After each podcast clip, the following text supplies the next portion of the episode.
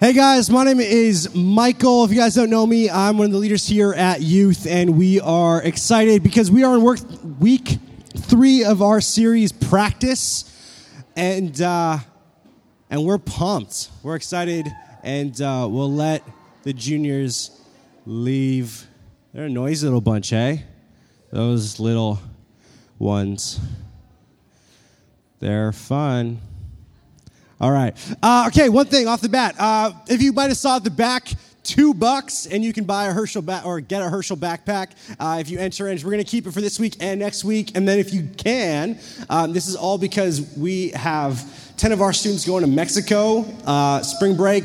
Uh, so next week is a bottle drive. So if you have extra bottles laying around at home, or if you're just like a, you know, like a Coca-Cola addict or whatever, just bring those cans to us. That's all we want.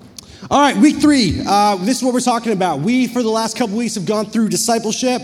We went through prayer, and then today we're going through Bible. This thing is one of the most important things that you'll ever even look at, experience, see, hold, whatever. This is absolutely astonishing when you begin to actually think about it.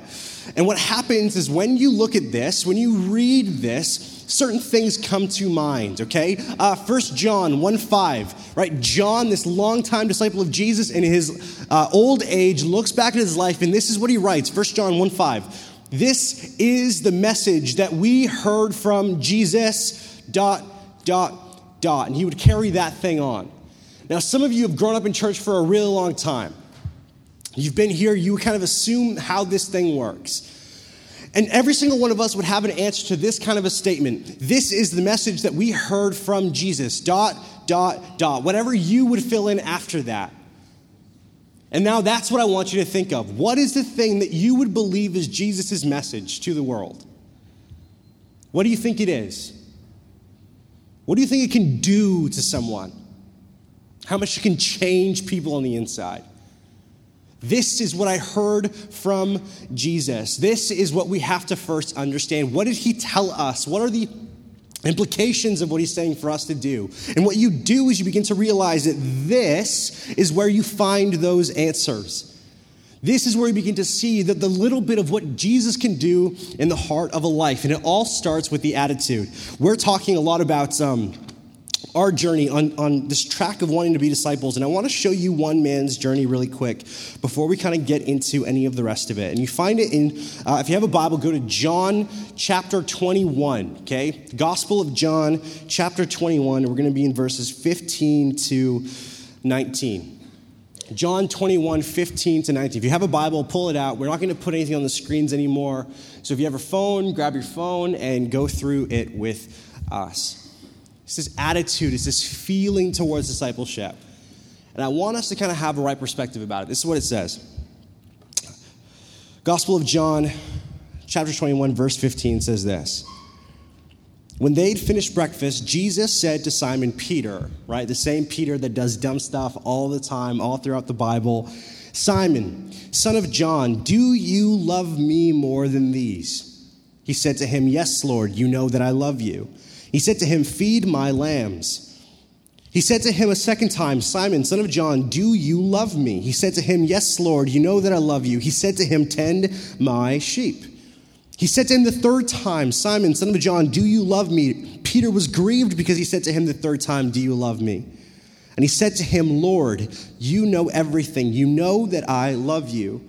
Jesus said to him, Feed my sheep. Truly, truly, I say to you, when you were young, you used to dress yourself and walk wherever you wanted, but when you are old, you will stretch out your hands, and another will dress you and carry you where you do not want to go.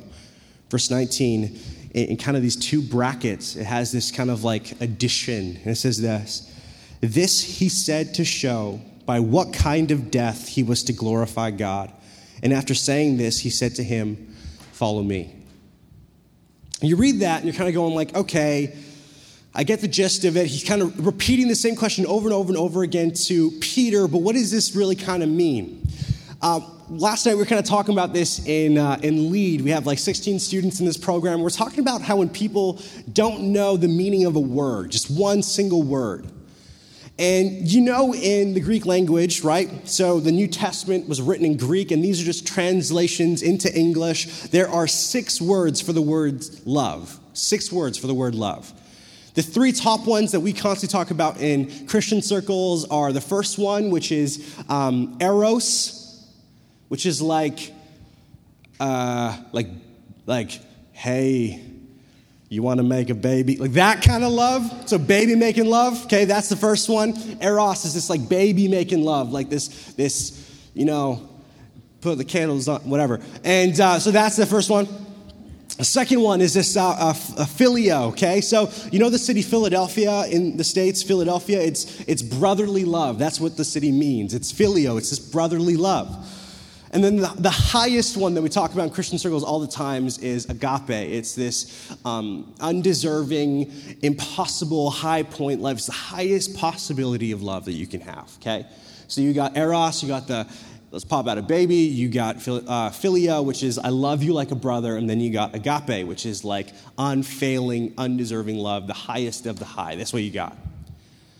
So now, what I want to do is I want to reread the story one more time and I want to add in those words of how they're using it to one another.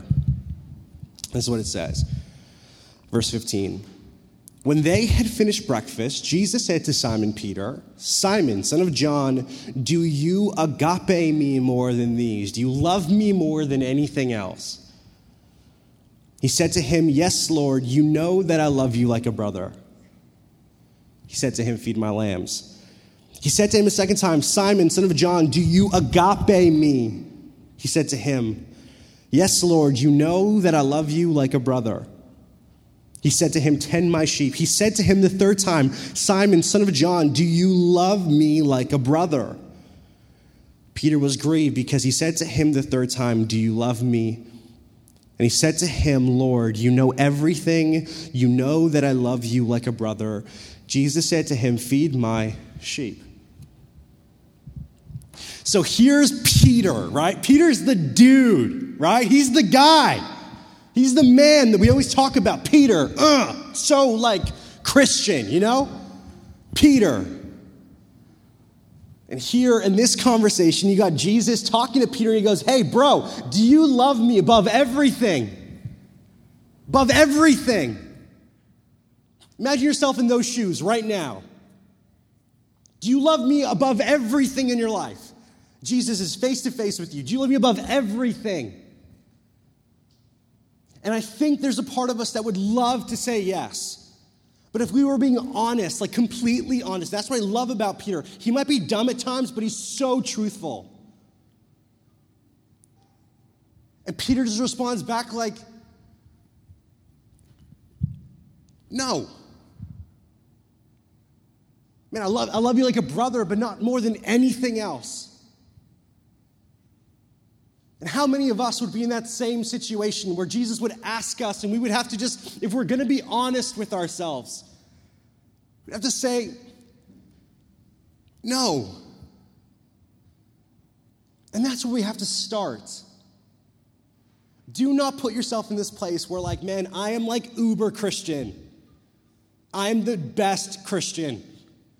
My favorite human on earth, Chris Tomlin, you know? My favorite movie, the, the Christian movies, you know? Favorite TV show? Veggie Tales, obviously. And we try to put on this facade, we try to put on this mask, this face where we go, man, like, I'm so Christian. And at times we have to ask ourselves on this journey to discipleship, the very first thing is just be honest. Because what you see here is this beautiful picture where you get Peter at the very beginning going, you know what, no, I'm not there yet. And then the very last two verses tell us something very interesting. Verse 18 Truly, truly, I say to you, when you were young, you used to dress yourself and walk wherever you wanted, but when you are old, you will stretch out your hands and another will dress you and carry you where you do not want to go. And then remember those brackets. This he said to show by what kind of death he was to glorify God. The beautiful part of this passage is it doesn't just tell you what happens to Peter at the beginning. it tells you what happens to him at the end. It shows you the journey. Listen, you may start off in a place where you doubt a lot of things, you have a lot of questions. You may love other things more than Jesus, and you know you shouldn't, but that's honestly where you are. And let me be the first person to tell you that's okay. It's a starting point, it's baby steps. Because look at what happened to Peter. He was the guy started in that same position at the end of this story when he goes to die and he is being crucified for this belief in Jesus. He looks to the guy and says, Listen, I know you guys want to kill me and you want to crucify me in the same way that Jesus died, but I can't die the same way as him. So flip me upside down. The, the very same guy who started off going, I don't love you more than anything, ends off going, kill me even worse. What? That's so crazy for us to think this. And then he goes on to have these expressions of Jesus. Look what he says 1 Peter 2 uh, 22 to 25. Jesus committed no sin, neither was deceit found in his mouth. When he was reviled, he did not revile in return. When he suffered, he did not threaten, but continued entrusting himself to him who judges justly. He himself bore our sins in his body on the tree, that we might die to sin and live to righteousness. By his wounds you have been healed, for you were straying like sheep but have now returned to the shepherd and overseer of your souls. The same guy who started off with doubts, who started off with questions, ended as a disciple, who gave everything to Jesus. And that's the journey we want us all to go on. So if you have those times where you're going, listen, I'm just not there, you can be. It's this beautiful thing that we begin to see. And the first thing that goes into us is where our minds are. I love what this one guy says. He says, The deepest revelation of our character, the deepest revelation of our character is what we choose to dwell on in thought, what constantly occupies our mind. the revelation of our character, the thing that shows us who we really are, is the thing that occupies our mind. So if you sit there, all you're doing is thinking, I don't know, sexual thoughts.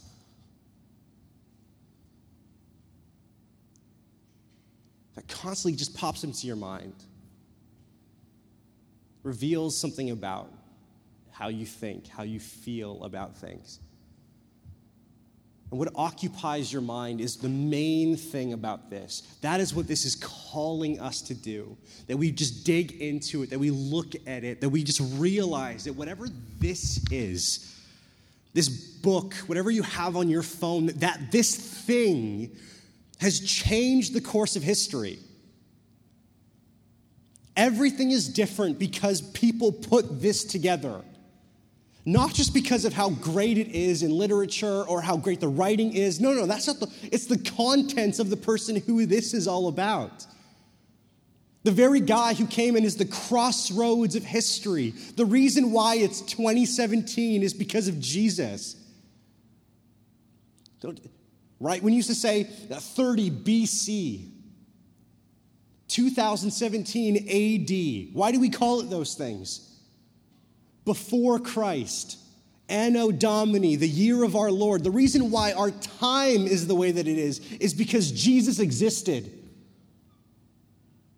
The very center of all things, the very person who came and changed everything for us is what this book is about. And first off, before you do anything else, the desire has to be there to look at him and go, He's not just a guy who lived here on earth, but He's God who came in my loneliness, in my brokenness, and wanted me. If you're saying to yourself, listen, I want to be a disciple, I want to be someone who follows him and there's a clear way to do that. It says this, John 8, 31, 32.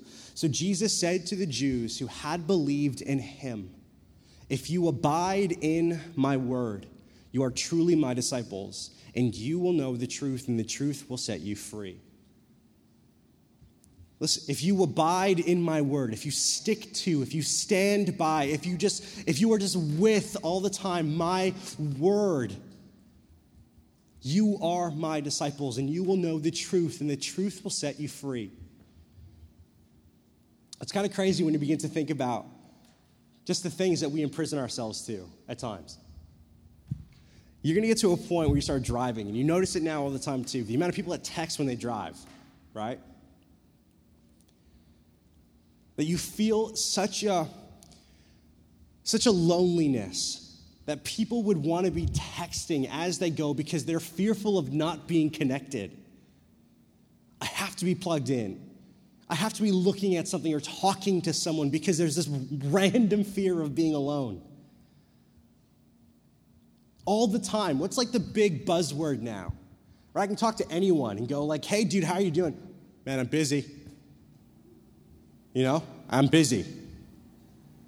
It's the hype word now. What are you doing? You know, I just have a lot going on. And it's true.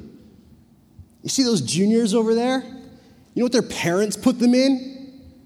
You know, they got swimming on Sundays, volleyball Mondays, soccer Tuesdays. They're learning how to be a wizard on Wednesday. Like, they're just into everything.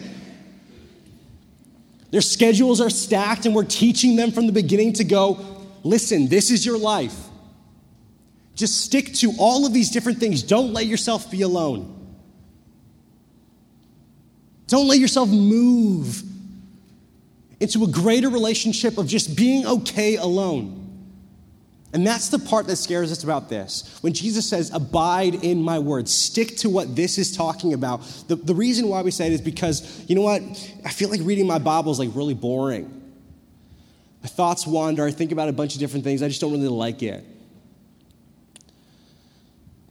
And at times, I think we use that as a mask because we're afraid of being alone with it,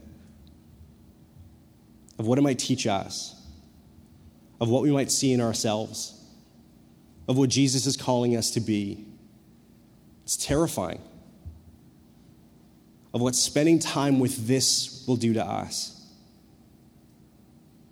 And we just have this natural sensation to want to reject change because it, it goes at our personal identity. I like the way I am.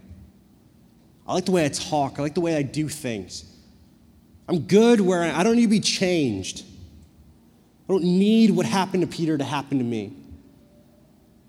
The first step I think we all have to take is let's just be honest. You have to have this desire. You have to have the love. You have to have the care to look at Jesus and go, You are who I want above all else. And carry on from there. And so the second part of this is the discipline. It's, it's putting this into practice, this, this book here, this Bible. You'll know the truth, and the truth will set you free. It's putting the effort in, it's working towards doing something. I was, uh, I was listening to uh, this interview on YouTube, and it's this the Hollywood Reporter. Okay, it's like this magazine or whatever, and uh, and what they do is they have all the Oscar actors all together in a round table, and they just talk about their stuff, right? And uh, there's this movie called Moonlight, and uh, the actor's name is like Mahershala Ali or something. And uh, he was shooting three different gigs all at the same time. Right? So he was doing Moonlight, he was doing um, the TV show House of Cards, and then he was doing something else. And that was his work. That's the thing that he had put effort into in acting. And all of the characters that he had were so different. And so all of a sudden, he just kind of goes into it. He says, Man, I had to put so much time into this. Like, and the thing that I was afraid of was the bleed over, that I would start acting like this character over here and I start acting like this guy over here, and all of a sudden the characters will all kind of mesh and sound the same. But there's such different people. And what he began to do is he put things in place, he, he practiced things, he put things there that, that would change the way he did things. And so he made playlists of the music that he thought each character would like. And as he drove to the next gig, he would listen to that playlist as he went and got himself into character, and boom, went and acted interesting that he, he would put so much work into this. And then there was this movie that we went and watched on Friday with a bunch of our youth leaders, and the movie's called Silence. You guys ever heard of the movie called Silence before? It's uh, directed by this guy named Martin Scorsese, who is like a genius when it comes to directing. He's directed tons of movies, won Oscars off the He's, and he writes this movie, and it's with uh, Andrew Garfield, so the guy who used to play the old Spider Man, and Adam Driver, the guy who played Kylo Ren in Star Wars, and they're two Jesuit, Jesuit, priests, right? They're two Christian guys, and they're going to Japan, and Japan has outlawed Christianity. And they go there and they're trying to find their mentor, who all of a sudden they go there, and the whole movie just breaks your heart because it's these two guys who love Jesus so much and they're, they're doubting. They're having all these troubles. They're asking God for all of these things to occur. All of a sudden, people start dying left and right for their faith. And the, the Japanese would put down a uh, picture of Jesus and they say, if you want to live, you would step on him and recant. You would say, I don't believe in this anymore the whole time we're sitting there and our hearts are wrenching. Like there's this one girl next to me, literally just the whole time, like, oh my gosh, I can't do it. And I'm like, are you okay? Oh my gosh, right? So that's what's happening the whole time. So we're watching this movie.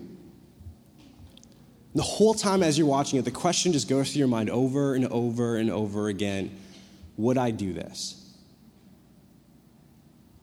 And the very last thing, and, and the beautiful tension of this whole movie is it leaves you with this question when you're going through things in life, when things are happening to you, is it really about the silence of God?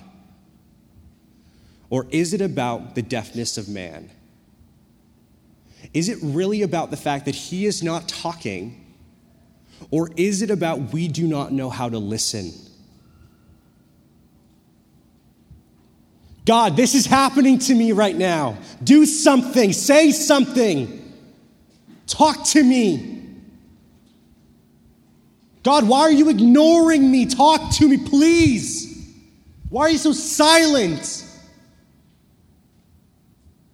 And at times, I think he's looking to us, screaming, going, Stop trying to look at what I'm going to say and look at what I have said. And we never think to do this. To just go back and go, I can have fresh things now because of what he's shown me what he's talked to me about, how he's revealing Jesus to me in this. That the practice, the effort of experiencing Jesus in this will change you forever. To encounter him, it changes you. Because in that same interview where he's talking with all the actors, Andrew Garfield is in that, in that round table. And he has just shot um, Hacksaw Ridge, which is this movie about a Christian guy at war. And then he shot this one. So, two very heavy Christian movies. And he starts talking about this old, this old uh, priest. His name is St. Ignatius of Loyola. And he's the one who created this thing called the spiritual exercises, which is basically the foundation for all 12 step programs that happen now. So, um, AA, Freedom Session, all those things. He started basically the first one the spiritual exercises. So Andrew Garfield, this famous actor, says, You know what? I'm going to go and do it. And me and Adam Driver are going to go through these spiritual exercises. And he talks about disciplines in this beautiful way because he goes and he does it. It's a month long thing. He finishes it, he accomplishes it. And after he came back, this is what he said to a room of people who don't love Jesus. He goes, I spent the time with him reading the book, praying, doing all of these things. And after the month was over, I couldn't help but just love Jesus at the end. And then he goes to clarify, and I don't find myself as a Christian. He goes, I, am agnostic, I'm, I'm a pantheist, sometimes an atheist, mainly Jewish. I'm confused. And he goes, I couldn't help but just love him by the end of it. And then he said this line that I've been thinking about. He goes, It was beautiful because as I just encountered him in his word, it's like I saw things in my soul finally awake for the first time that I realized that I can walk with and dance with for the rest of my life. Think about that. This non Christian guy reads the Bible and comes away going, I felt like things awoke in my soul that I realized that I'm going to walk with and dance with for the rest of my life.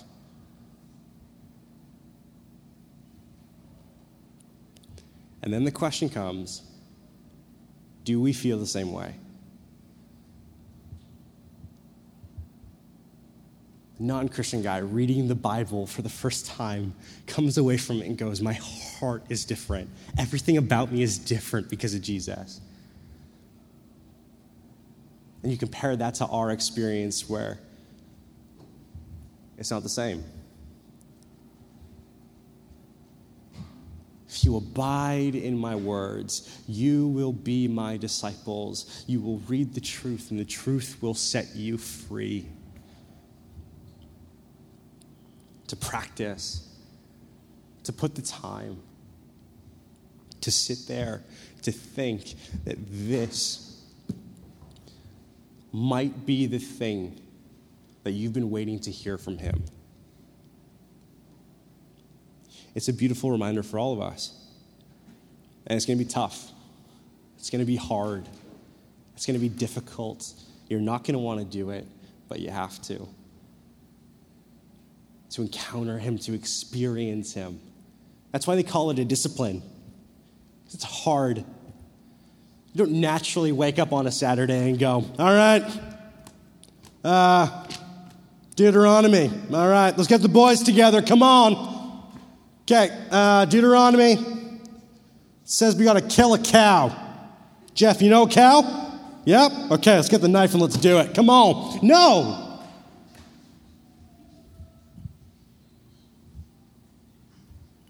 But you have to sit there with it. That you see these things, you, you look at these pictures that it begins to give you, and you should crumble at these words.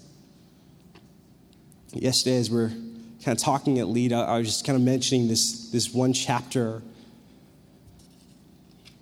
The Jewish people actually have forbidden from saying it in the synagogues because of how beautiful it actually is talking about Jesus. And I want you to hear it.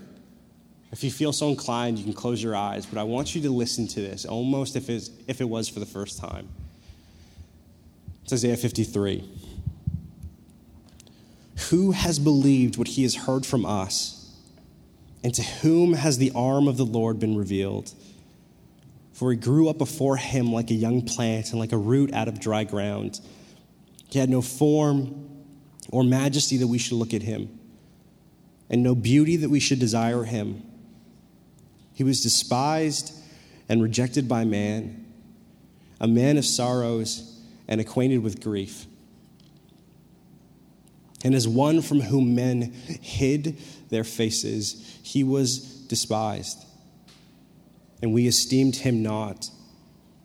Surely he has borne our griefs and carried our sorrows, yet we esteemed him stricken, smitten by God, and afflicted but he was pierced for our transgressions, he was crushed for our iniquities. Upon him was the chastisement that brought us peace. And with his wounds we are healed. All we, like sheep, have gone astray. We have turned every one to his own way. And the Lord has laid on him the iniquity of us all. He was oppressed, he was afflicted, and he opened not his mouth.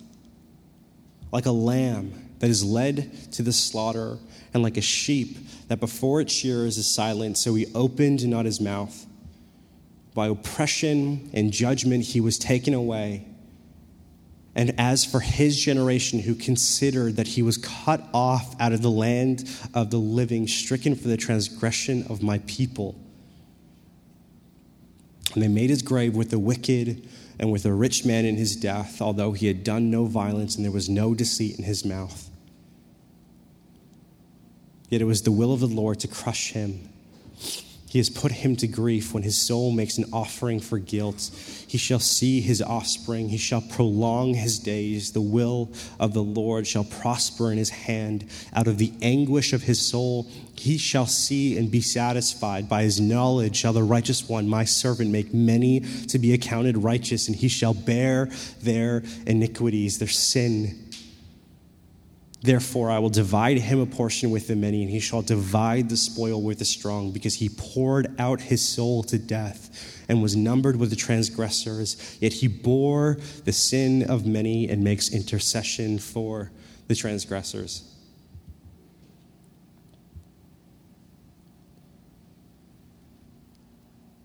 And you read that, and something should happen to you when you read that as a Christian. Your heart should be moved, it should be changed. And in that same way, it seems like things of my heart have awoken, and it seems like now I can walk and dance with them for the rest of my life. For the God who so cared and loved you, even in your loneliness, even in your fear, would send Him to take that for you. To remind yourself of the things that are in your mind all the time or the things that shouldn't be. Let this be the thing that replaces it. And the last practical note that I want to do is this. Last week we did the whole, you know, look at the the door to whatever the place that you kind of chose was and go through it and hopefully some of you guys have applied that to your life. And this one what I want to do is I want us to have this take over our minds, to think about it. And one of the things we've forgotten to do is this whole idea of memorization. And so, all I want us to practice for this week is I want us to go through this. I want us to choose one verse, one single verse, and I want us to just retell that verse over to ourselves every day. The same thing every single day, over and over and over and over again. It's not about length, but it is about consistency, just to do it every day. Say the same thing. It can be the most cliche verses you've read forever Jeremiah 29 11, John 3 16, whatever it is that you want. Just choose that one thing and say it every day. That if you want to be a disciple, you have to abide in his word, that you will know the truth, and the truth will set you free. Pray that we hear that. I pray that we respond to that and we see Jesus more because of what we do with that book. Let's pray. Father, thank you so much for these students as we get to just encounter this for the first time, that we get to see it maybe for, for the millionth time and let it just illuminate our hearts. Let it just show us something about ourselves, God. That we can see your Son the one so beautiful in there. We try to do with that book so many different things, but I pray that you would just use it to illuminate us, to allow us to think about you in such a crazy way, God. You take over our thoughts, our hearts, and that we just long to know you more. And that's a night that we can look at the people around us and we just be joyful that they're here with us as a community to love you deeper. And in this, we thank you, God. And just want to pray. Amen.